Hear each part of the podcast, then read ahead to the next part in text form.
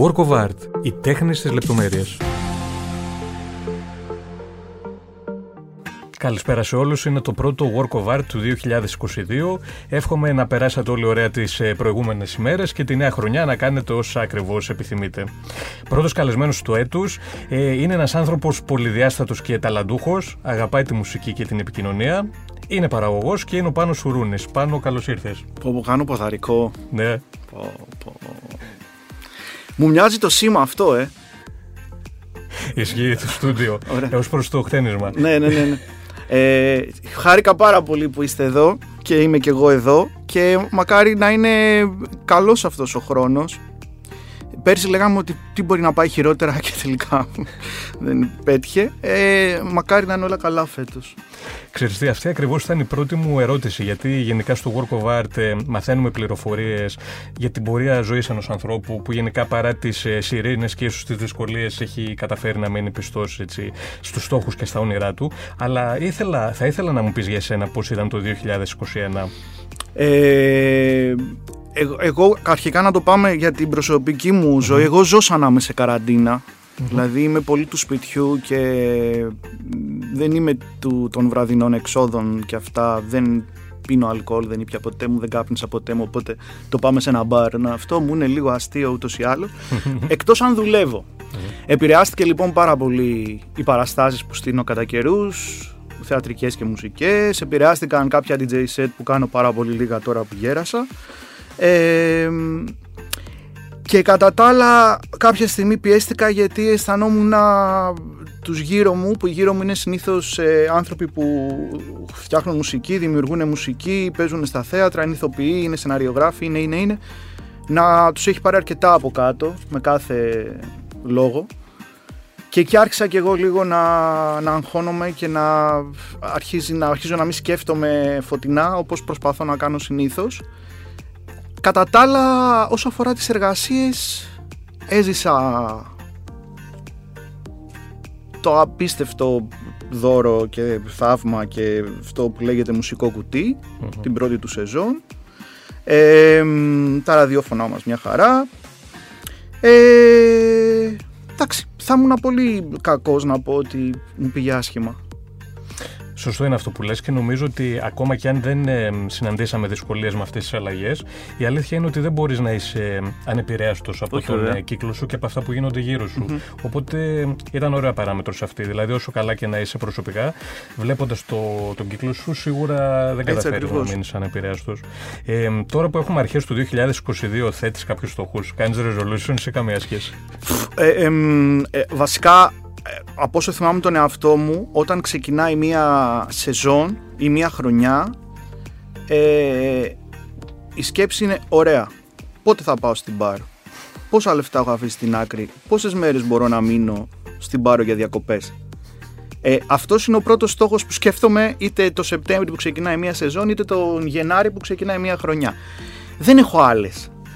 Δηλαδή, αν, έχει, αν πιστεύεις να σου πω για τα επαγγελματικά, έχεις τον πιο ακατάλληλο άνθρωπο που θα έπρεπε να έχεις εδώ για να σου μιλήσει για φιλοδοξίες επαγγελματικές. Όχι, αυτό είναι το πρώτο πράγμα που σκέφτομαι. Υπέροχο εγώ το βρίσκω αν με ρωτάς. Ε, και η αλήθεια είναι ότι ε, αν εγώ έλεγα τι, τι ας πούμε με ενόχλησε περισσότερο σε όλη αυτή την κατάσταση που προέκυψε με την πανδημία, πολύ πολύ ψηλά στη λίστα ήταν ότι δεν μπορούσες να υπολογίσεις πότε θα φύγεις από την πόλη Ναι, για ναι, ένα ναι, ναι, ταξίδι. σωστό, σωστό, σωστό. Αυτός ήταν Σωστό. ένας εγκλισμός που πολύ πιο πνευματικός μεν, αλλά πολύ ισχυρός Σωστό, εξίσου. σωστό. Πάνω σε αυτό που λες ότι δεν κάνεις πλάνα, έχεις πει κάτι επίση ωραίο. Δεν μπορώ να συμμετέχω σε κάτι που δεν υπάρχει πια συνέστημα. Σε έναν άνθρωπο με τη δική σου πορεία, που κακά τα ψέματα είναι σχεδόν 20 ετή, πώς μπορείς αυτό να το καταφέρνεις; Ε, δεν γίνεται να αφήσω απ' έξω την τύχη. Έτσι. Ε, α, Επίσης, εμ, το ότι δεν με, δεν με νοιάζει σε καμία δουλειά το αποτέλεσμα. Δηλαδή, το, το πόσο επιτυχία θα μου φέρει προσωπική ή οικονομική. Ε, το συγκινητικό όλων των πραγμάτων που κάνω που δεν ξέρω αν τα κάνω καλά και δεν με ενδιαφέρει και πολύ, ποτέ αν τα κάνω καλά. Με ενδιαφέρει να τα κάνω με ένα τέτοιο τρόπο που θα πει ο Μιχάλης, θα πει η Τόνια, θα πει η Μαρία, θα πει η Γιάννα «Α, αυτό είναι όπως το κάνει ο σουρουνης Ε, αυτό, εγώ είμαι μια χαρά με αυτό. Λοιπόν, ε, Επαγγελματικά θα σου απαντησω ότι αυτό που με ενδιαφέρει είναι η φάση της δημιουργίας εξ αρχής της ιδέας που θα γίνει σκέψη, που θα γίνει συζήτηση, που θα γίνει ε, πρώτες πρόβες, θα γίνει πρώτες γραμμές σε χαρτί αν πρόκειται για κάτι τέτοιο. Αυτό είναι το πιο ωραίο, η πιο ωραία φάση που θέλω να ζω. Το αποτέλεσμα, ok, okay, εννοείται, αφορά την εφορία, το λογιστή μου και πολλούς άλλους ανθρώπους που πρέπει να πληρωθούν από αυτό, αλλά δεν το σκέφτηκα ποτέ. Ε, πολύ σωστό είναι αυτό και πολύ εντυπωσιακό. Και μια συμβουλή, πώς λένε στα social, ρωτάω για ένα φίλο. Όταν ναι. ξεκινάει κάτι με τις καλύτερες προθέσεις και στην πορεία όμως αλλάζει κάτι, εκεί τι κάνεις; ή σου ζητάνε κάτι διαφορετικό. Α, ή... ε, Ξέρεις τι γίνεται, για να μου προτείνει ένας άνθρωπος μια δουλειά, σημαίνει ότι έχει ρωτήσει για μένα. Σωστό. Ή τέλος πάντων έχει κάνει ένα ψάξιμο για μένα. Και αυτό που του έχουν πει είναι καλό παιδί, άντε να του πούνε και ταλαντούχο, άντε, δεν ξερω αλλά δύσκολο. Οπότε ήδη καταλαβαίνει πως ρε παιδί μου θέλω τα πράγματα όταν είμαι πολύ ψηλά στην κεφαλή μιας δουλειάς να γίνονται με τον τρόπο που θέλω που έχω οραματιστεί εγώ. Χωρίς αυτό να σημαίνει όμως ότι είναι και ο πιο πετυχημένος τρόπος. Μπορεί να είναι, μπορεί και να μην είναι. Ε, σε δουλειές τις οποίες μου λένε πάρε και φτιάξε το όπως εσύ Στο μουσικό κουτί για παράδειγμα έχω να κάνω κάτι πολύ συγκεκριμένο και που πάλι δεν έχει κανείς άποψη για το ποιον θα παρουσιάσω, το τι θα πω, το πώς θα το πω. Όμως έχω να κάνω κάτι Όταν μου δίνεις λοιπόν μια δουλειά και μου λες φτιάξ την, πρέπει να τη φτιάξω με τον τρόπο που εγώ αντιλαμβάνομαι, με το δικό μου συνέστημα, με τη δικιά μου φαντασία και με τον δικό μου ε, αρκετά πολλές φορές ε, κολοπεδίστικο τρόπο. Γιατί δεν θέλω να τον χάσω. Αν τον χάσω θα χάσω μια παιδικότητα που αν την χάσω θα βαρεθώ πάρα πολύ στη, στη συνέχεια. Οπότε όταν φτάνει ένα σημείο που δεν μπορούμε να τα βρούμε, το τελειώνουμε. Υπάρχουν δύο τρόποι να το τελειώσουμε. Ο αγαπησιάρικος και ο φιλικός και δυστυχώς ο άλλος. Στον άλλον, επειδή είμαι και σε κάποιες περιοχές που δυστυχώς και ευτυχώς έχει αλλάξει πια αυτό, όταν δεν τα λύναμε με τον κάποιον, δεν φτάναμε καν στα λόγια. Κορυδαλάρα, τώρα δυτικές συνοικίες και αυτά. Δηλαδή στο γυμνάσιο δεν είναι. Οι προτάσεις ήταν μπουνιά κλωτσιά αυτό. Δεν υπήρχε υποκείμενο. Λοιπόν, όταν φτάνουμε σε αυτό το σημείο, επειδή δεν θέλω να συμμετέχω στην ένταση, προσπαθώ να λακίζω και να μην είμαι καν στην ένταση ε, ταυτίζουμε απόλυτα με το προηγούμενο κυρίως μέρος ναι. της παιδικότητας. Ε, αλλά και αυτό το καταλαβαίνω. Ναι. Ε, ωραία, μιας και ανέφερες το μουσικό κουτί. Καταρχάς, να σου πω κάτι που δεν ξέρεις. Το μουσικό κουτί την πρώτη σεζόν ε, παρα, παρολίγο να το αναλάβω εγώ. Ναι, ναι, ναι, ναι, ναι, Ε, απλά έτρεχε το σημείο συνάντηση εκείνη την εποχή στην ΕΡΤ και ε, ήταν ανέφικτο να, ναι, να συνδυαστούν ναι, και τα δύο. Ναι. Αλλά ήταν με μεγάλη χαρά και μόνο που διάβασες την περιγραφή φαινόταν, είχε μια δυναμική πρωτοφανή. Θέλω εσύ να μου πεις πώς έγινε η πρόταση, πώς το βίωσες, αν περίμενες την ανταπόκριση. Για να ναι. μας λίγες πληροφορίες. Ε, εδώ θα κολλήσω την προηγούμενη σου ερωτηση με αυτό. Λοιπόν, φτάσαμε σε μια. Okay, τελειώνει μια δουλειά άσχημα και πάει Ε, που μπορεί να νιώσεις ε, ότι λίγο ε, άσχημα τέλος πάντων ή ότι δεν σε έχουν σεβαστεί αρκετά και αυτά. Και φτάνουμε σε ένα σημείο που πέρσι το καλοκαίρι ε, είχε πάρα πολύ πλάκα αυτό γιατί είμαι στη, στο αυλάκι που πάω και κάνω τα μπάνια μου εδώ στην Αθήνα. Ε, το μυαλό μου είναι τίνκα στο πότε θα φύγω να πάω στο νησί, δεν σκέφτεται τίποτα Χτυπάει ένα τηλέφωνο, είναι από τη Φως την εταιρεία παραγωγής και μου λένε γεια σου πάνω, ε, πρέπει να μιλήσουμε οπωσδήποτε για αυτή την καινούργια εκπομπή που θα κάνει ο Νίκος. Ε, πότε μπορείς να έρθεις από το γραφείο μας; Λέω ποιος Νίκος; Μιλώ Πορτοκάλογλου. Ναι, λέω δεν ξέρω κάτι, δεν σου έχει μιλήσει κανείς; Λέω όχι. Ωραία, θες να έρθεις να μιλήσουμε; Λοιπόν, και αρχίζω και σκέφτομαι τώρα, δεν ξέρω τι είναι. Τι μπορεί να σημαίνει, ναι. Αλλά πάω εκεί και οι άνθρωποι είναι σίγουροι ότι εγώ ξέρω τα πάντα.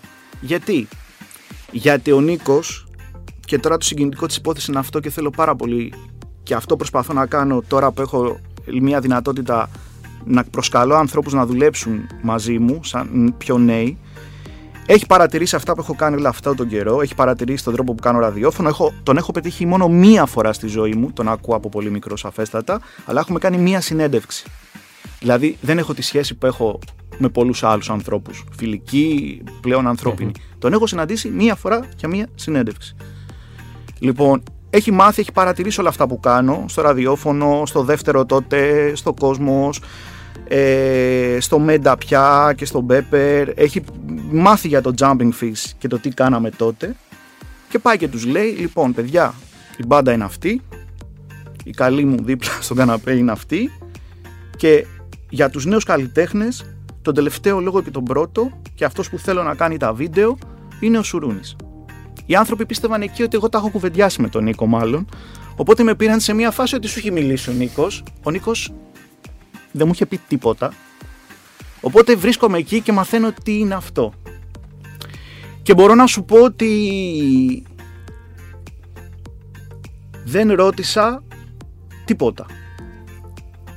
Ούτε τι θέλουν να κάνω ακριβώς, ούτε πόσα χρήματα είναι να πάρω, ούτε γιατί. Γιατί λέω ότι αν στα, ότι αν στα 40 και σε αυτό το σκοτάδι που ζούμε γύρω υπάρχει ένας άνθρωπος που σου δίνει μια δουλειά γιατί την έχει κρίνει ότι την κάνει σωστά, τι ωραία που υπάρχουν και αυτοί. Όχι μόνο για μένα και για σένα, αύριο μεθαύριο. Βεβαίως. Και για τον οποιονδήποτε. Το ότι δεν χρειάζεται ούτε να τα λέμε, ούτε να έχουμε παρεδώσει. Το ότι. Θέλω να βρίσω τώρα, δεν θα το κάνω. Ε, το ότι υπάρχει τέλος πάντων μια μερίδα ανθρώπων, σαν τον κύριο Νίκο μας, που θα πάρει στη δουλειά ένα παιδί, έναν άνθρωπο, γιατί θεωρεί ότι κάνει καλά τη δουλειά του και μόνο. Έχεις δίκιο. Αυτό είναι ως, ε, μπορώ να πω έως ρομαντικό, έως συγκινητικό. Έχει καταντήσει πολύ σπάνιο ε, δεδομένο. Και επίσης, επειδή ο Νίκος έχει μια. Ρε παιδί μου, κάνει πράγματα και γράφει πράγματα τα οποία είναι πολύ συγκινητικά. Δεν ξέρω πώ ως άνθρωπος τα καταφέρνει και είναι σαν να μην τον αγγίζει τίποτα. Δηλαδή, θυμάμαι ότι έφυγα από το, από το γερακα και κάνω δεξιά κάπου για να του στείλω ένα μήνυμα. Έχω ζητήσει το κινητό του, δεν είχα καν το κινητό του, έτσι. Και του στέλνω ένα σεντόνι και του λέω όλα αυτά που σου ειπα Και μου απαντάει ο Νίκος, να είσαι καλά πάνω. και λέω, τι γίνεται. Εντάξει, στην πορεία που γνωριστήκαμε, ναι, που, που, που καταλαβαίνεις αυτό. Αλλά είναι αυτός ο τρόπος του. Ε, Σίγουρα θα είσαι περήφανος πάντως και με την απήχηση της εκπομπής, γιατί είναι, ε, ε είναι ναι. παιδοφόρο, ξέρεις, και μπορεί να βγουν και κάποιες άλλες επίσης μουσικές εκπομπές που δεν θα έβγαιναν. Α, μπράβο. Εκεί ακριβώς θέλω να φτάσουμε, γιατί αυτό είναι το σημαντικό και το έγραψα κάποια στιγμή στα social. Ε, δεν έχω καμία ψευδέστηση και δεν πρέπει να έχουμε καμία ψευδέστηση ότι οποιοδήποτε μουσικό κουτί θα κάνει κάποια τηλεθέαση έως 10% και το Survivor 60% και το οικογενειακές ιστορίες 75 πρέπει να έχουμε καμία ψευδέστηση ότι αυτό θα συνεχίσει να γίνεται. Και δεν γίνεται μόνο εδώ γίνεται σε όλες τις χώρες το θέμα μου είναι ότι αφήστε και δώστε την επιλογή σε αυτό το 10% να μπορεί να παρακολουθήσει και κάτι.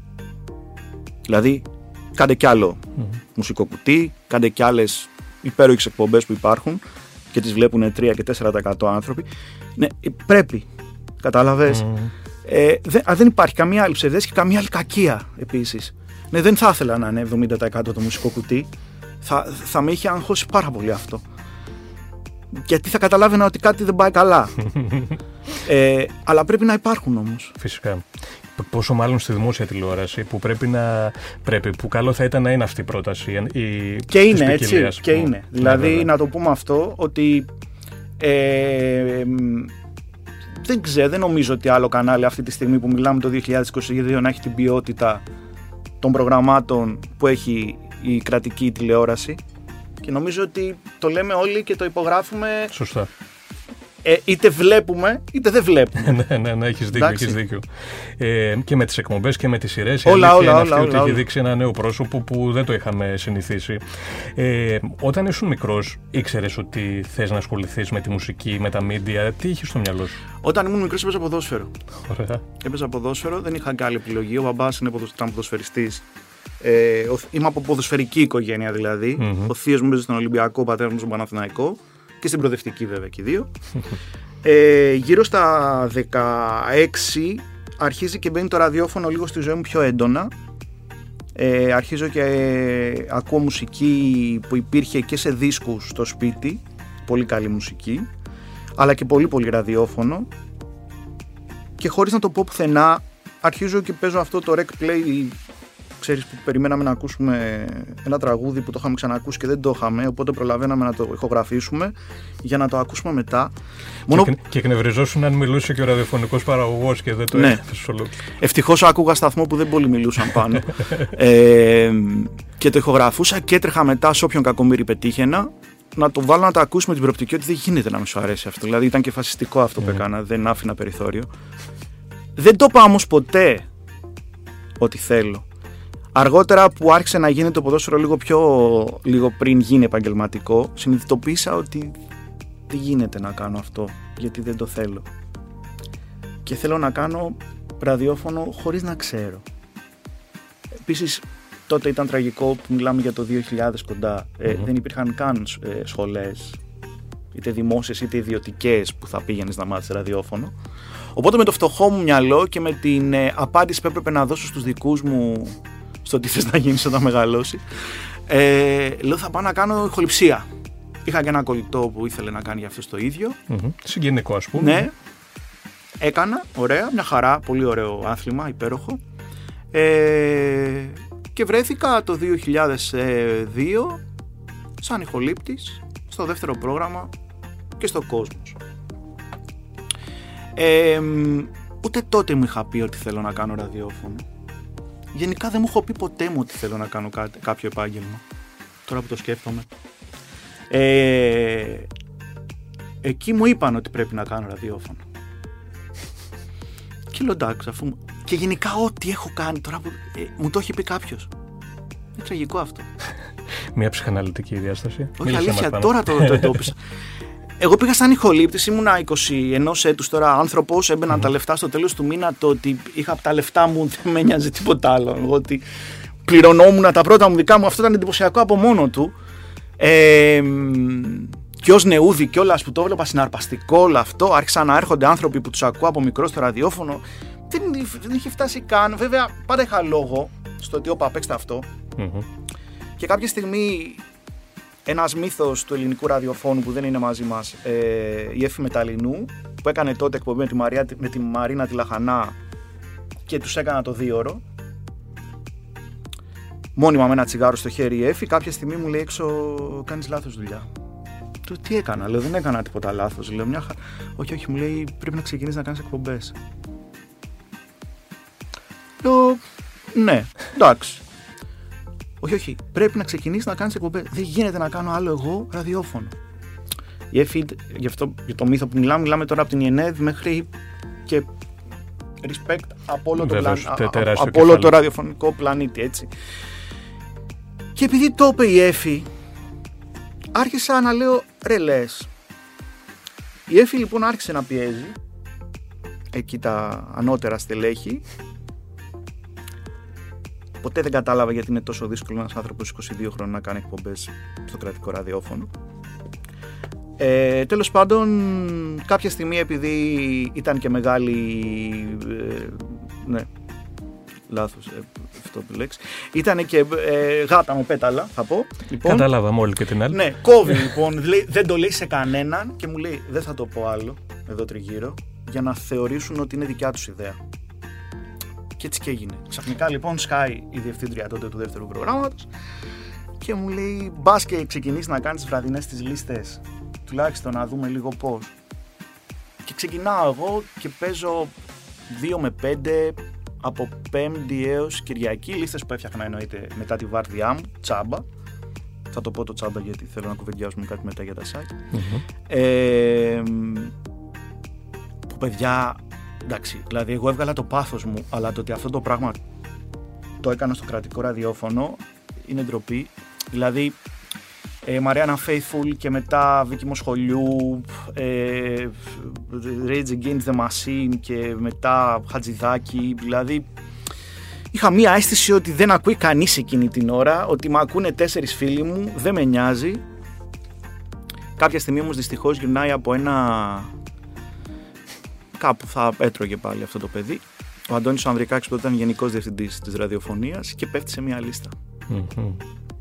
Και έρχεται τη Δευτέρα και μου λέει τη Δευτέρα ε, πότε έχει βάρδια αυτός ο Σουρούνης. Λένε τώρα, γιατί εγώ έκανα τη βάρδια του Χολύπτου κανονικά έτσι. Μμ. Πείτε του να κατέβει κάτω όπως είναι. Έπαιξε τον κόσμο ο Αντώνης κανονικά. Με παίρνουν από το γραφείο. Τι έκανες ρε μου λέει, σε θέλει ο γενικός. Εγώ 21 τώρα έτσι. Και μόνο που άρχισα να έπαιρνα το αρνητικό το vibe. λέω, Έλα πάμε τι. Αντίο ζωή και τα λοιπά. Όχι, όχι, ναι. όχι, τίποτα. Πάμε να τα πούμε. Τι. Α, δεν, το όχι, ανάποδο. με είχε πιάσει το ανάποδο Α. εμένα. Δεν κατάλαβα τι θέλει. Επίσης μου είπανε, δεν ζήτησα να κάτσω να κάνω τώρα εγώ όλο αυτό. Σωστό. Μπαίνω μέσα σε αυτό το τεράστιο γραφείο. Ο Αντώνης γράφει στον υπολογιστή, δεν με κοιτάζει καν. Αρχίζει και ξυπνάει ο κορυδαλός από μέσα με μένα σιγά σιγά. Φτάνω, μου λέει ο Σουρούνης και το απαντάω, παιδιά, ολόκληρος. Ήδη δηλαδή είχα ορίσει τα- το, το, το, το διάλογο. Και έδειξες τις προθέσεις, ναι. Βγάζει η άλλη ο Αντώνης. Για κάτσε μου λέει κάτω. Κάθομαι κάτω. Ε, Κάνεις κάτι λίστες, λέει, εκτός από την ηχοληψία. Ναι, λέω, μου έχει πει, ξέρω εγώ, και κάνω κάτι βραδινές. Και τι παίζεις εκεί; Ε, λέω, βάλτε ένα βράδυ να ακούσετε. 2-0. γελάει ο Αντώνης, δεν κρατιέται. Βέβαια δεν καταλαβαίνω αν γελάει από τα νεύρα του ή αν γελάει γιατί είναι αστείο όλο αυτό που ζει. Ε, Επίσης, να πω εδώ κάτι, Ναι. ότι μέσα στην ΕΡΤ εγώ ήμουν σε αυτή την κατάσταση. Το μαλλί ακόμα πιο φουντωτό, τα τατουάζ παντού, τα, τις βερμούδες, δηλαδή δεν, ήταν ξένο ούτως ή άλλως όλο αυτό. Ε, μου λέει φεύγεις τώρα όπως είσαι, πηγαίνεις στο λογιστή και ξανάρχισε εδώ. Ε, τι θα καταλάβαινες. Άντε τώρα να βρούμε μια ωραία δουλειά να κάνουμε, πάμε να υπογράψουμε τα χαρτιά μας για να φύγουμε. Ε, ναι. Πάω λοιπόν. Αυτή είναι μια πολύ ωραία ιστορία, αυτή τη λέω πάντα. Ε, πάω λοιπόν στο λογιστήριο. Ε, είσαι ο Σουρούνη. Άντε πάλι. Λέω, δεν ξεκινάμε πάλι. Εδώ. Λέω ναι. Μου λέει εντάξει, πέραψα αυτά. Ούτε καν κοιτάζω τι υπο... Ήμουν είμαι σίγουρος. Μμμ. Υπογράφω κάτι το οποίο είναι το κόψιμο της σύμβασής μου και πάει λέγοντας. Νεύρα, πολλά νεύρα. Πολλά, πολλά νεύρα. Θέλω να βγω έξω, στο, στο, στο- να φύγω, να φύγω θέλω. Παίρνω τσάντες, βα, πα, βα, πα- τραβάω μπουφάν και πάω να φύγω χωρίς να πάω στον Αντώνη. Δεν υπάρχει κανένας λόγος, λέω. Και εκείνη τη στιγμή ανοίγει η πόρτα μου, τυχαία εκείνο ο Αντώνης, μου λέει που πας, έλα μέσα. Θέλω να βάλω τα κλάματα από τα νεύρα μου. Όχι, δεν έχει, δεν έχουμε φτάσει στεναχώρια, έχω μόνο νεύρα. Μου λέει λοιπόν, από εδώ και πέρα έχεις να κάνεις μαζί μου. Σε προσέχω. Και ό,τι θες θα άρχισε να το λες εδώ. Εκεί μπερδεύομαι εγώ λίγο τώρα. Λέω, τι δεν το... Τι σημαίνει το από εδώ και πέρα. Τέλος ας πούμε, πάντων, ναι. παιδιά, επειδή αλήθεια εγώ έβα- έβαλα τα κλάματα φεύγοντας από την όλη πίεση, φτάνω στο αμάξι και λίγο πριν φτάσω στην εκκλησία στην Αγία Παρασκευή, βλέπω ότι έχω υπογράψει μια σύμβαση ραδιοφωνικού παραγωγού. Και σκέφτομαι ό,τι μπιπ έχω πει στον Αντώνη και στο λογιστή την προηγούμενη μισή ώρα. Έτσι έγινε. Δηλαδή έγινε γιατί η Εφη και ο Αντώνης και βέβαια και η Μαργαρίτα, έτσι, ε, τις οποίες τις έχω σπάσει τα νεύρα πάρα πολύ εκείνη την περίοδο. Αλλά νομίζω δεν θα είχε γίνει αλλιώς όλο αυτό που έκανα. Ε, μ, ευθύνονται. Εγώ δεν ήθελα. Αυτοί φταίνε. Ε, Πάντως τα, τα θυμάσαι με τρομερή λεπτομέρεια, σαν να έγιναν χθες και Ναι. αυτό δείχνει ότι ξέρεις πραγματικά πόσο Αυτό ένταση δείχνει είχαν. ότι ε, δεν ξεχνάω και έχω ευγνωμοσύνη για όλο αυτό που γίνεται. Βέβαια. Και αν έχεις ευγνωμοσύνη για όλο αυτό που γίνεται, δεν γίνεται να ξεχνάς συγκεκριμένες λεπτομέρειες. Και τις θυμάμαι όλες. Βέβαια. Και ήταν όμως και ένα κομβικό σημείο για εσένα, φαντάζομαι. Βέβαια. Βέβαια, εκεί ξεκίνησε όλο. Εκεί ξεκίνησε όλη η φάση εντελώς τυχαία και με ένα timing που φέρνει ζωή πάντα. Δηλαδή, βρίσκομαι το 4 λοιπόν να έχω τις λίστες, να έχω μια εκπομπή που καλώ στο στούντιο Ε της ελληνικής ραδιοφωνίας που έγραφε ο Μάνος Χατζηδάκης όλη την τότε πιτσιρικαρία, αυτό που κάνω και τώρα στο μουσικό κουτί, που η τότε πιτσιρικαρία είναι η Νατάσα, είναι ο Λεωνίδας, είναι ο Πάνος, είναι ο Κωστής, είναι η Βικτωρία Ιταγκούλη, είναι η Μαρία Παπαγεωργίου, είναι η Freedom of Speech, είναι ο κύριος Κάπα, είναι, είναι όλοι αυτοί, από μηδέν δίσκο έως με ένα δίσκο και ηχογραφούμε τέσσερα τραγούδια δικά τους και τρεις διασκευές. Λοιπόν, και έτσι στείνεται μια δική μου γενιά και παρέα ανθρώπων που ξεκινάνε μαζί. Ε, δεν, δεν μπορώ να το, να το πάρω πάνω μου και να σου πω ότι είναι τώρα θέμα ταλέντου ή αυτιού ότι στήθηκε η συγκεκριμένη αυτή παρέα. Θα σου πω ότι είναι το, το timing που φέρνει τα πράγματα έτσι να γίνουν. Και με τους συγκεκριμένους ανθρώπους, αυτή είναι μια άλλη ωραία ιστορία, και τέλος πάντων ε, με τον Κωστή και τον Πάνο, ο Πάνος ήταν ο κολλητός μου από τότε, δυστυχώς. Ε, αυτό είναι μια τεράστιο κεφάλαιο. Πούμε κάτι για τον Πάνο, για πες. Κρίμα. Ε, μου γνώρισε τον κωστη γνώρισα την Νατάσα και σε ένα, η Νατάσα είχε ε, τα παιδιά φοβισμένα με το τι θα κάνουμε, με το ποιον θα παίξουμε, με το πώς θα γίνουν οι 50, 60, 70, 80. Αυτό που ζω και τώρα από, τα, από τους αγαπημένους μου, τα αγαπημένα μου νεούδια. Η Νατάσα κάποια στιγμή έρχεται σε ένα καφέ, δεν ξέρω που ήμασταν, και λέει θα πάω να παίξω στον Ιαννό Τετάρτη. Κοιτιόμαστε όλοι μια απορία. Τι ξέρει που δεν ξέρουμε. Ρε εσύ, και μόνοι σου στον Ιαννό. Ναι, ναι, μόνοι μου στον Ιαννό. Μας φτιάχνει μια μύρλα. Τι κάνουμε, ποιοι πάμε, πού είμαστε τώρα, πια κανείς δεν βοηθάει, κανείς δεν αυτό. Και θυμάμαι την Νατάσα να τα παίρνει στο κρανίο και να σηκώνεται και να φεύγει και να πετάει κάτι του στυλ ε, σε 10 χρόνια από τώρα όλοι εδώ που είμαστε αυτό το τραπέζι, θυμάμαι να χτυπάει το τραπέζι δηλαδή, θα έχουμε πετύχει αυτό που θέλουμε. Φεύγω. Και γελάμε πάρα πολύ οι υπόλοιποι. Εγώ τρόμαξα βασικά. Δεν την ήξερα καλά την Ανάσα. ναι, ναι, ναι. Οπότε λένε τρελή. Λοιπόν, ο Θεούλης η καλή μοίρα και κάτι το οποίο ίσως λέγεται εργατικότητα τα έφερε ε, τώρα με τους συγκεκριμένους τέσσερις ανθρώπους που ήμασταν, τρεις ανθρώπους και εμένα που ήμασταν σε αυτό το τραπέζι, θα μπορούσαμε να μην μιλάμε καν, αλλά εκείνη η στιγμή να μας δένει για πάντα. Και είναι αυτό που λέω τώρα στα αγχωμένα μου νεούδια του, του, του, μουσικού κουτιού που με ρωτάνε πες μου τι να κάνουμε, πώς να το κάνουμε και αυτό. Αυτή είναι η ιστορία. Η Νατάσα τη θυμάται αυτή την ε, ιστορία; Ναι, ναι, ναι. Η Νατάσα θυμάται και πράγματα που δεν θυμόμαστε καν. Ευτυχώς που δεν τα λέει. Πρέπει να την εκνευρίσουμε για να τα πει. ναι, ναι. Αλλά η Νατάσα, ρε παιδί. Γιατί επαληθεύτηκε επί της ουσίας. Η Νατάσα δεν, δεν ήταν. Ξέρεις γιατί δεν θα το θυμόταν, γιατί δεν μπορεί να μην το θυμότανε. Γιατί ήταν απόλυτα σίγουρη ότι έτσι θα γίνει. Δεν είπα κάτι περίεργο δηλαδή.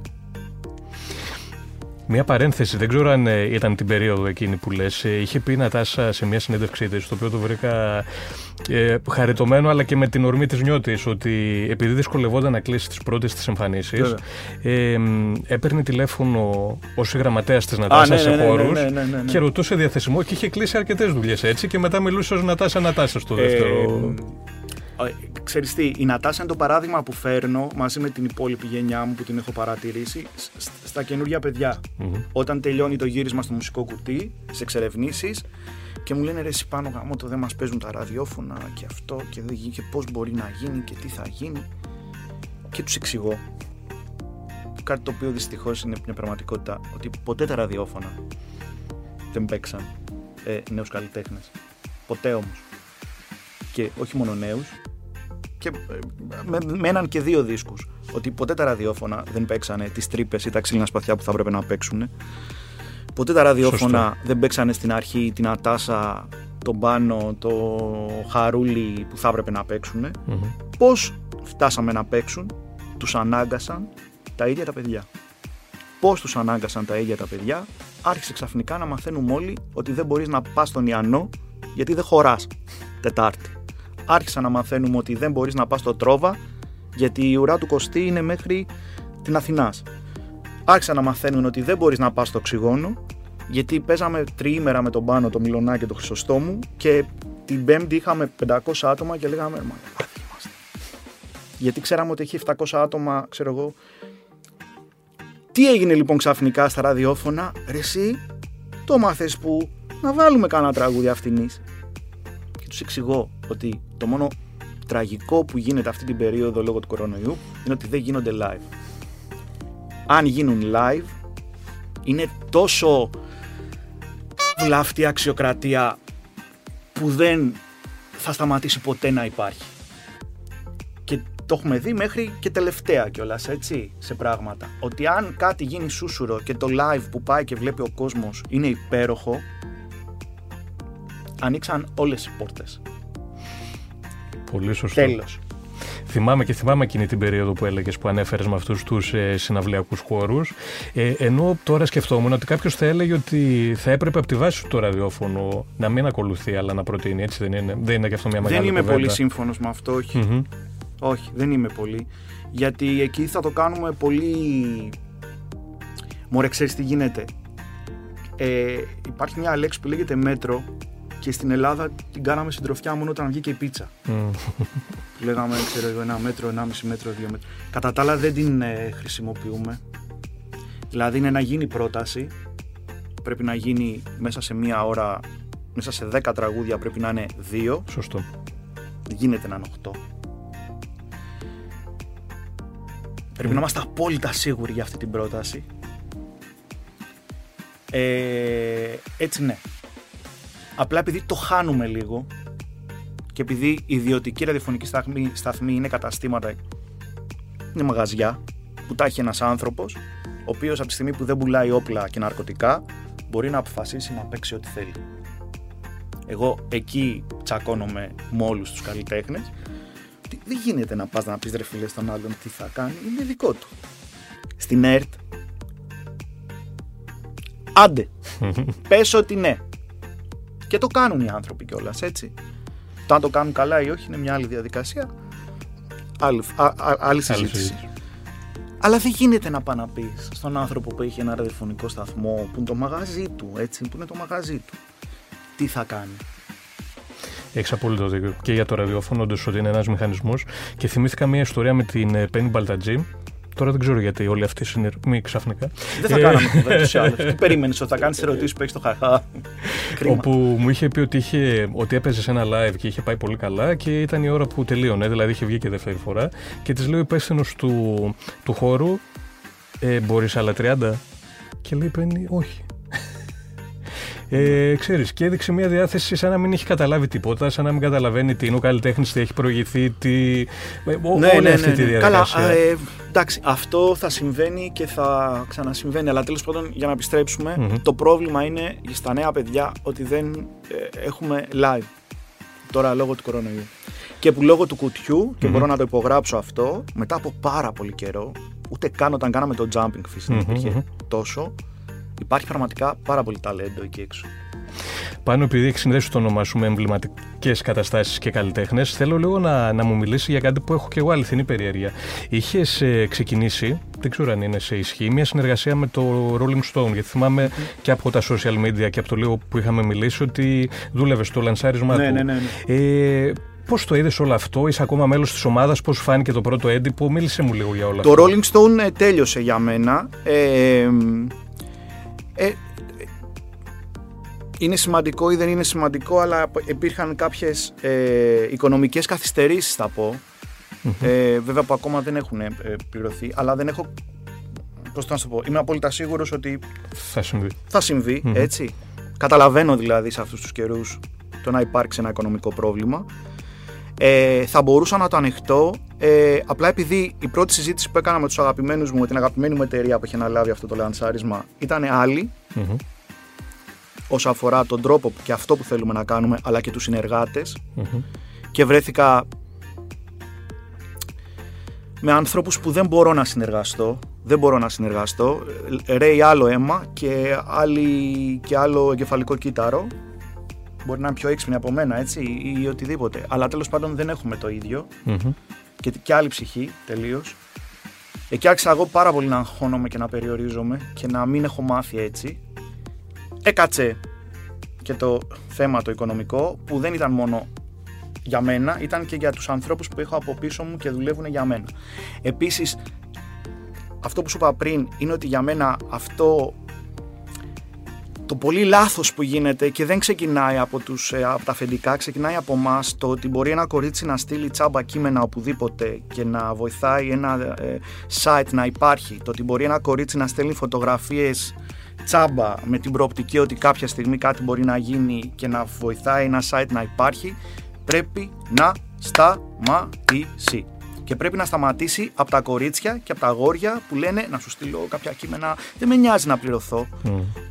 Να καταλάβουν ότι κάνουν κακό σε έναν άνθρωπο, σε έναν φωτογράφο και σε έναν κειμενογράφο που πρέπει να πάρει λεφτά για να γράψει και να φωτογραφίσει για αυτό το site. Γιατί οποιοδήποτε έξυπνος θα σου πει γιατί τώρα το σουρούνι τώρα; Ε, τον Κωστάκη το κάνει τσάμπα να πούμε.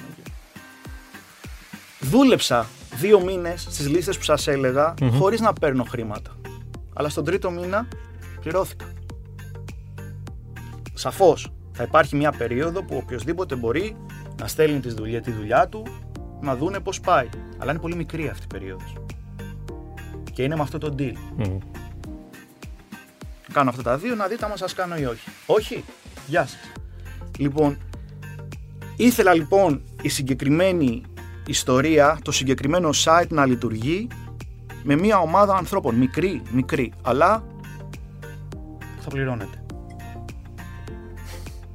Γιατί έχω να σου πω και τα άλλο τώρα. Γι' αυτό και τα ρίχνω στα, σε εμάς και όχι στα αφεντικά.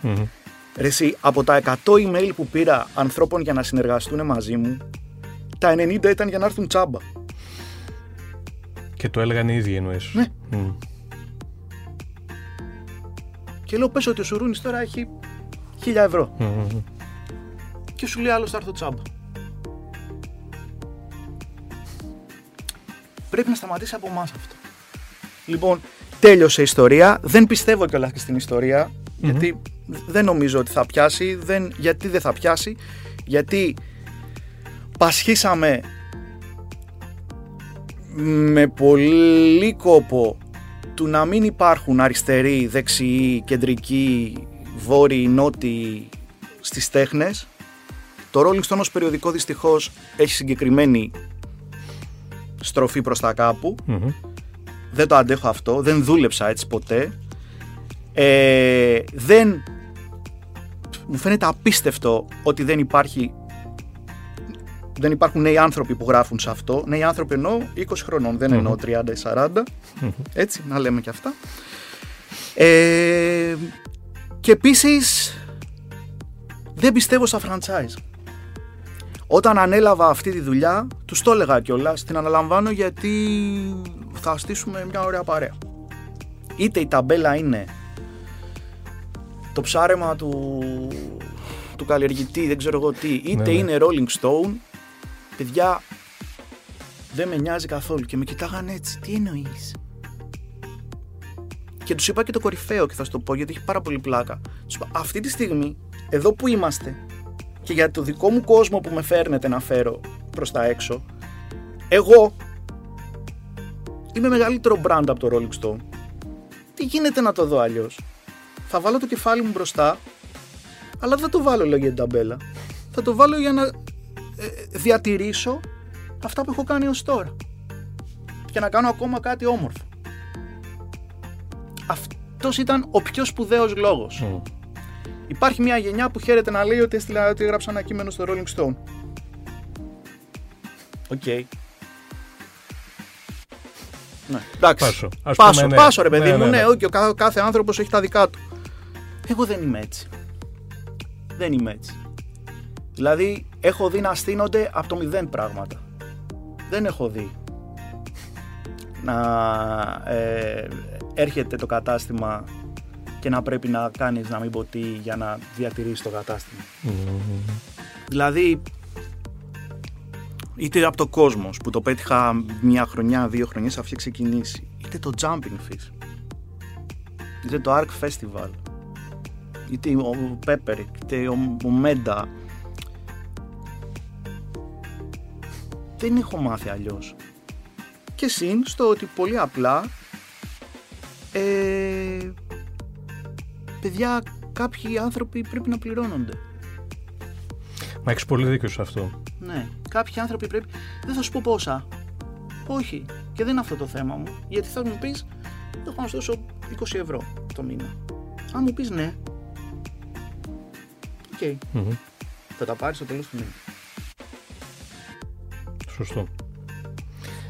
Και είναι προς τιμήν σου που ξέρεις, είναι τόσο υψηλή προτεραιότητα ενώ, είπες, ενώ αυτό που περιέγραψες ακριβώς πριν, ότι από τα 100 mail στα 90 ήταν με αυτή την Παιδιά, πρόταση. και δεν φταίνε οι άνθρωποι. Ναι, Ναι, εννοείται. ναι, ναι, δεν ναι, φταίνε ναι. οι- ο, ο αφεντικός. Μμμ, μμμ, μμμ, μμμ. Έρχεται και πετυχαίνει μια κατάσταση που είναι έτσι. Ε, δεν γίνεται όμως. Και δεν γίνεται, σου εξηγώ. Γιατί τρως τη δουλειά ενός ανθρώπου που έχει φτάσει σε ένα σημείο που πρέπει να πληρωθεί για μια φωτογραφία που τραβάει. Που πρέπει να πληρωθεί για ένα κείμενο που γράφει. Ε, δεν έχω πουλήσει ποτέ κείμενό μου γιατί δεν θεωρώ ότι ε, έχει κάτι για να το αγοράσει κάποιος. Δημοσιογραφικό. Δεν είμαι δημοσιογράφος, δεν είμαι δημοσιογράφος. Δηλαδή, δεν είμαι δημοσιογράφος. Γραμματικά αυτά που γράφω, δηλαδή, ο ίδιος αν τα διόρθωνα, θα έλεγα τι είναι αυτό το παιδί. Αλλά δεν με αφορά, φίλε, γιατί Ναι. δεν έχω υπογράψει ποτέ, ούτε σαν συγγραφέας, το λέω για τα βιβλία, ούτε σαν δημοσιογράφος. Θέλω απλά να γράψω κάτι, όπως θα το έλεγα σε έναν άνθρωπο και να συνεννοηθούμε. Άμα συγκινηθεί κιόλας. τέλεια. Ε, τι γίνεται; Πρέπει κάποια πράγματα να σταματήσουν από εμάς να γίνονται λάθη. Δεν φταίνει οι άλλοι. Εμείς φταίμε. Αυτό. Και αυτή είναι μια νοοτροπία που δυστυχώς έχει γαλουχηθεί λίγο μέσα μας. Σε όλα. Ναι. Πάνω λίγο πριν κλείσουμε, πραγματικά θα μπορούσε να. Είναι κλεισέ, αλλά πραγματικά θα μπορούσαμε να γράψουμε άλλο τόσο. Θα δοκιμάσω κάτι που κάνω πρώτη φορά, επειδή ξέρω ότι είσαι ετοιμολόγος. Θα σου λέω την αρχή μιας πρότασης και εσύ θα την ολοκληρώνεις. Όχι. Ε, τελειώ. Όχι, θα δούμε. Λοιπόν, μια ένοχη απόλαυσή σου είναι. θα σου έλεγα η, η, η, η κωλοπαιδίστικη παιδικότητα που απολαμβάνω καθημερινά σε πράγματα που κάνω ή δεν κάνω. Ε, δεν ξέρω αν μπορώ να συνεννοηθώ τώρα με αυτό που είπα με άνθρωπο, αλλά Εγώ νομίζω, νομίζω καταλαβαίνω ότι και οκ, εκεί αυτοί εντάξει. που μας ακούνε. Ναι, ναι, ναι. Ε, τελευταία φορά θυμούσε. Θυμούσα, θυμούσα. Mm-hmm. Κορυδαλός. Ε, με του Rolling Stone την ιστορία. Που παρένθεση είπες ότι δεν. Ε, δε- δεν βλέπεις να. Να συνεχίσω εγώ; να όχι, ναι, όχι. ναι, ναι, ναι, ναι. όχι. Ε, αυτή τη στιγμή σου λείπει περισσότερο; Αυτή τη στιγμή μου λείπει περισσότερο τι τώρα, από, από τι, από, από, από γεγονότα, από ενέργειες, από... Θα μου λείπει πάρα το νησί όταν δεν είμαι στο νησί. Ε, βέβαια, που είναι και ο πρώτος στόχος κάθε Ε, νέας βέβαια, έναρξης. εννοείται, πάρος, ναι. Ραδιόφωνο είναι για σένα; Δεν ξέρω να σου πω πια γάμο του. Δηλαδή, ξέρεις πώς ξυπνάς το πρωί και φτιάχνεις τον καφέ σου με έναν συγκεκριμένο τρόπο ε, ξέρω εγώ, τρως μια συγκεκριμένη φρυγανιά με συγκεκριμένο τρόπο. Πλέον είναι αυτό. Δεν μπορώ να σου πω κάτι βαρύγδουπο. Είναι κάτι το οποίο απλά ξύπνησα και σημαίνει ότι έχω εκπομπή. Πολύ ωραίο. Πάνω, σε ευχαριστώ πολύ για Εγώ. την παρέα. Ε, για την ειλικρινή... Έκανα ό,τι μπορούσα για να μην πούμε για τον πάνω μου ζουράκι. Όχι, έχεις δίκιο. Και ήταν και ο λόγος που απενεργοποίησες το κινητό σου για να μην Γάμο. σε καλέσει. Κοίτα, άκου να δεις. Θα, θα πω τώρα και Τώρα, μην, τώρα στο μην το κλείσιμο. βάλετε. Λοιπόν, Όχι, ε, θα το βάλουμε. πάντα αυτή την περίοδο μας πιάνει κάτι και με εμένα και με αυτόν Ναι. που ενώ είναι δύο χρόνια μεγαλύτερος με ολόκληρα δεν είναι συνομιλικός μου ε, και που αυτός έκανε το εξαιρετικό ανέβηκαμε στο Μέγαρο Μουσικής που έκανε μια παράσταση με τη φιλαρμονική του Δήμου τέλος πάντων και Ναι. ανέβηκα να βοηθήσω ε, και προς το τέλος εγώ από μέσα βοηθούσα σε διάφορα πράγματα για τον πάνω οπότε δεν έβλεπα τι έλεγε, δεν άκουγα τι έλεγε αλλά τέλος πάντων είναι η ώρα που έχει τελειώσει λέω εντάξει πάει και αυτό και τον ακούω να λέει κάτι για μένα αλλά δεν ακούω τι λέει μετά σου λέει όλη βαβούρα ξεχνάμε να ρωτήσουμε. Έρχεται η ώρα που η R3 παίζει την έκδοση. Αυτό και έχω Ναι. μείνει να της δω. Και συνειδητοποιώ ότι σε εθνικό δίκτυο έχει γυρίσει και έχει πει ευχαριστώ, ξέρω εγώ, εντάξει, τον κολλητό μου το βλήμα. Τον Πάνο Σουρούνι, ε, που τόσα χρόνια είναι, είναι ο πισινός, στον οποίο είμαι το σπυρί. και συνειδητοποιώ ότι ο άνθρωπος σε εθνικό δίκτυο με έχει πει κόλλο και όχι μόνο αυτό, με έχει πει ότι έχω και το αυτό. λοιπόν, αυτή την περίοδο που μας πιάνει πάντα με τον πάνω το τι θα κάνουμε όταν μεγαλώσουμε, ναι. που συχνά λέμε πράγματα, τα ξεκινάμε να τα κάνουμε και μετά κάτι τυχαίνει στον έναν ή στον άλλον και δεν γίνονται ποτέ. Αλλά αυτή την περίοδο νομίζω ότι για του χρόνου θέλω πάρα πολύ έντονα να τον μαζέψω και μάλλον να μαζέψω και το Θανάση, τον Αλευρά Μμμ. και να φτιάξουμε, ε, δεν ξέρω εγώ τι, αλλά να φτιάξουμε κάτι για το θέατρο ίσως. Μακάρι, σου το εύχομαι ειλικρινά Ναι. ολόψυχα να το καταφέρετε. Εσ- για εσένα τι είναι ο Πάνος, αν ο Πάνος Αν για τον Πάνο είσαι αυτό, για εσένα τι είναι; Τώρα θα λάβει την απάντηση. Ε, Μωρέ, δεν μου έρχεται, α, δεν μου έρχεται να πω τώρα αστείο. Αλλά θα σου πω κάτι άλλο. Ότι πιστεύω πάρα πολύ στη, στη μοίρα και στο πεπρωμένο και στα πράγματα που γίνονται και είναι εντυπωσιακά το πώς γίνονται. Ε, εγώ είχα χάσει τον κολλητό μου όταν ήμουν 17 χρονών. Ε, σε αυτή την ηλικία που πιστεύεις ότι θα πάρεις φόρα και θα φύγεις από τον τουβάρι. Τέλος πάντων σκοτώθηκε ε, και για 3-4 χρόνια, 5 ήμουνα πολύ κλειστός σαν χαρακτήρας ε, χωρίς να έχω επί της ουσίας αυτό που λέμε τον κολλητό, το φίλο και και και και. Ξεκίνησαν οι δουλειές μετά, ούτως ή άλλως δεν είχα και χρόνο. Κάποια στιγμή λοιπόν, γύρω στα 23, σε ένα πολύ ωραίο στέκι στον Κορυδαλό που έχουμε το ταμπάκο, μου λένε τα παιδιά, φέρε κανένα live να παίξει εδώ, ξέρω εγώ, ακουστικό. Παίρνω το Μιλονά που τότε ήμασταν πολύ καλοί φίλοι, το Γιώργο, μου λέει θα φέρω και το μουζουράκι δεν, μου, δεν το συμπαθούσα όλο αυτό που έβλεπα. Μου ήταν πάρα πολύ έντονο για εμένα. Του λέω άντε τον. Δεν έχουμε ξανασυστηθεί ποτέ με τον πάνω, έτσι. Και δίνω χέρι, τους περιμένω απ' έξω από το μαγαζί, μου δίνει χέρι, με κοιτάζει και μου λέει: Εμείς οι δύο θα κάνουμε σπουδαία πράγματα. Και γυρνάω και κοιτάω το μιλονά που τα άκουσε και του κάνω: Τι, δεν ξέρω.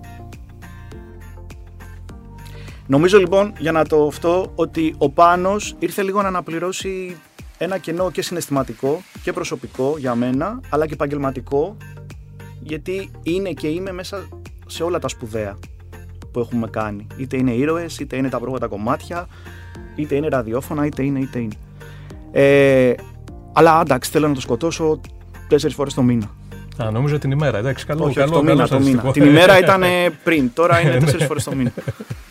Ωραία. Το δικό σου ήταν πιο ωραίο, εντάξει. Ε, ναι. Ευχαριστώ πάρα πολύ. να συνεχίσετε να κάνετε αυτήν εδώ τη φασάρα που κάνετε, κυρίως για τον λόγο που είπα πριν για το κουτί, στο ότι ακόμα κι αν ο Σουρούνης δεν αντιλαμβάνεται γιατί κάποιος να κάτσει να ακούσει αυτό το podcast. ε, αλλά είναι ωραίο το ότι κάποιος μπορεί να έχει την επιλογή να θέλει να το ακούσει, είτε κι αν είναι 10 αυτοί, είτε κι αν είναι 5 εκατομμύρια άνθρωποι. Πρέπει να συμβαίνει. Συμφωνώ απόλυτα. Το καλύτερο συμπέρασμα και το καλύτερο κλείσιμο για το πρώτο podcast του 22. Το Work το ακούτε μέσα από το artpodcast.gr και όλες τις μεγάλες ψηφιακές πλατφόρμες Spotify, Google, Apple Podcast, η επιλογή είναι δική σας. Ευχαριστούμε, καλή συνέχεια. Η τέχνη στις λεπτομέρειες. Work of Art με τον Μιχάλη Προβατά.